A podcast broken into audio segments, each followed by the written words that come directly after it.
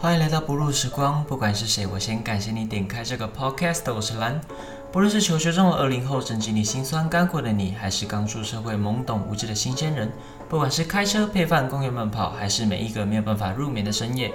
我都希望我连我的声音，用我的时间，用我的节目，让你不会只有你自己。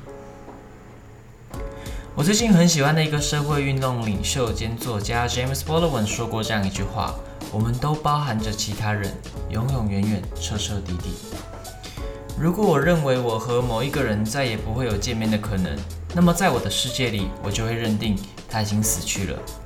因为这样对我来说比较轻松，我也不会抱有任何其他的希望或遐想。但是有这样一群人，我怎么样也不希望他们有任何一个人在我的世界里死去。上一个礼拜放假，我和一个将近六年没有见面的朋友吃饭，看到他的成长跟以前截然不同的样子，还有那些举手投足的味道，都让我想起以前在学校里面的生活，还有一起相处八年的伙伴们。既然我都已经花了这么多集的时间讲述我在部队里面遇到的临兵啊、班长，还有各种点点滴滴，那么我一定也可以花几集来讲述那些。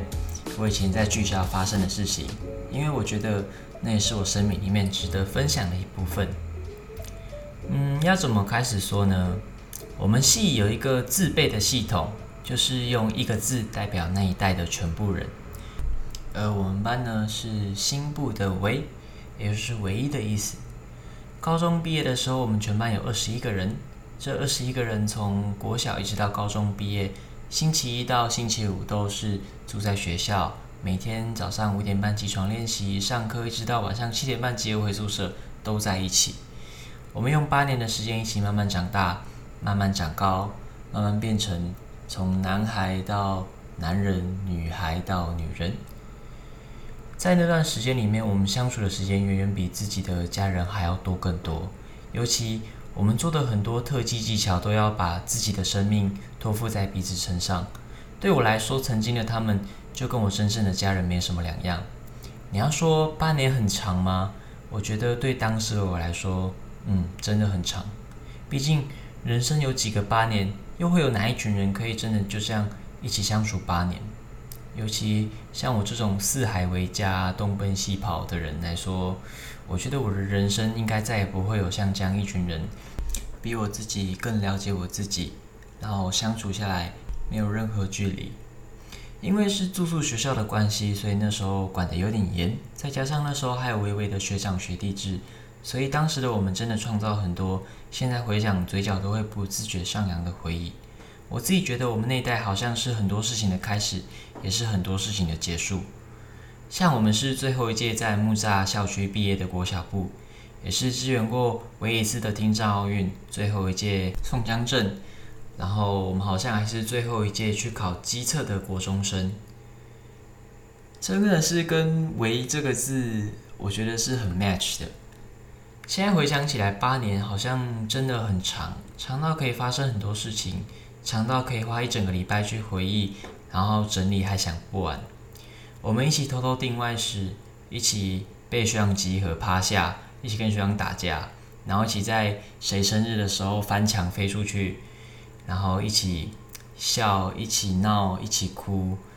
真的有太多东西是我忘也忘不掉，然后以后说不定还会跟自己的孙子啊，或是小孩分享的故事，什么下腰走路走鱼池啊，走操场啊，然后倒立三节课，蛙跳一百趟。跳板凳一个早工，然后还有脱自己的上衣、裤子去刷厕所三宝、厕所浴室晒一场，然后用自己的板裤擦地板等等，那些真的是都已经深深的被烙印在我身体里面的东西，就是想要忘也忘不掉。我这辈子受过大大小小的伤，光是我的右脚在国小、国中、高中就各骨折过一次，国小是第三根脚趾，然后。国中是脚板，然后高中是小腿的腓骨，就是后面那根比较细的骨头，真的是很容易受伤的哦。重点，只要伤筋断骨，然后要修复到我还能就是回到原本可以用的程度，大概要三个月左右。然后还要看那时候骨折严重的程度去判断我到底石膏要打多久。重点是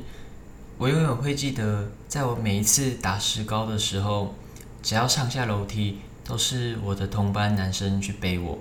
然后每一次学校的早中晚餐，都是同班男生去帮我打上来吃。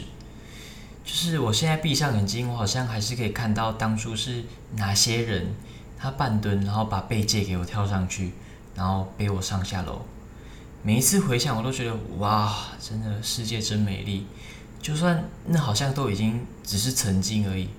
可是我还是觉得有人可以这样，在我最需要帮助的时候帮助我，我真的很幸运，就是也很幸福。尤其最后一年毕制的时候，我前半年基本上就是打着石膏，然后在旁边放音乐做笔记，然后整个是很 down 的状态，心理压力又很大，然后又不甘心自己竟然只能坐在旁边，明明有排金奖，然后也有想要。参与排毕制，可是就是因为右脚断了，然后就什么都不能做，跟废物一样在旁边。唉，我记得那时候真的是每天都是就很忧郁的状态。可是只要有人发现我在旁边臭脸啊，或是不小心露出很难过的脸的时候，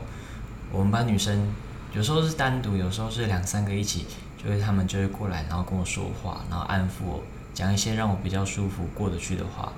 如果没有他们，我可能不会演我高三毕制，然后就这样后悔一辈子。也好幸有他们，让我算是可以创造一个历史，一个以前没有人做过，到目前为止也还没有人成功的事情。我记得那时候我好像很想要去当舞监啊，或是什么其他角色，就是我就不想要演了。所以我真的很感谢我们班女生可以把我拉回来，让我可以真的是无憾的。走完我的高中毕业，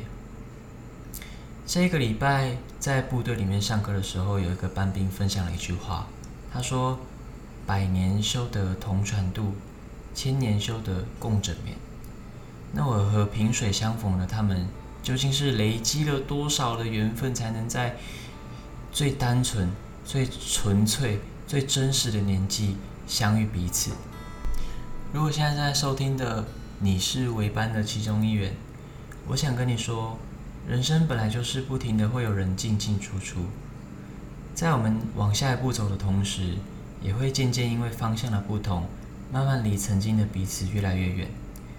不管现在的我们能不能像当初那样无话不说、无话不谈，彼此的谈话间多了礼貌，多了声色，多了很多社会需要，但彼此之间曾经多余的润滑。还是我们毕业之后就各奔东西，再也没有再见过面。我都想跟你们说，谢谢你们，我可以遇见你们真好，能和你们有一段相互交叠、共同的回忆，我真的倍感荣幸。也许时间的洪流把我们彼此的距离都推得好远好远，又把我们变得太不一样，不一样到我们宁愿选择不见面，努力尽可能的不打破彼此在彼此记忆中的样子。但那都是正常而且必然会发生的事情。不论我们是否还有交集，我只希望，不管未来的我们身处何处，成功与否，你们都能够过得快乐且充实。希望有天我们能够有幸的了解自己是谁，拥有什么，并且尽可能的把那些用在自己觉得对的事情上面。也许哪天我们够大了。真的达到真正意义上的自由的时候，还能想起彼此在学校的时候做过的蠢事，有过的回忆。像我永远不会忘记我们在会考、模拟考的时候，差点跟其他学校打起来，然后在每一个溪流的时候裸泳啊、露屁屁，然后高三最后一年还被老师罚下要三十分钟，还有真的太多太多是没有办法分享的点点滴滴。或许在不久的将来。就是想起或是一时兴起还能联络的时候，希望下一次我打给你，我会跟你说：“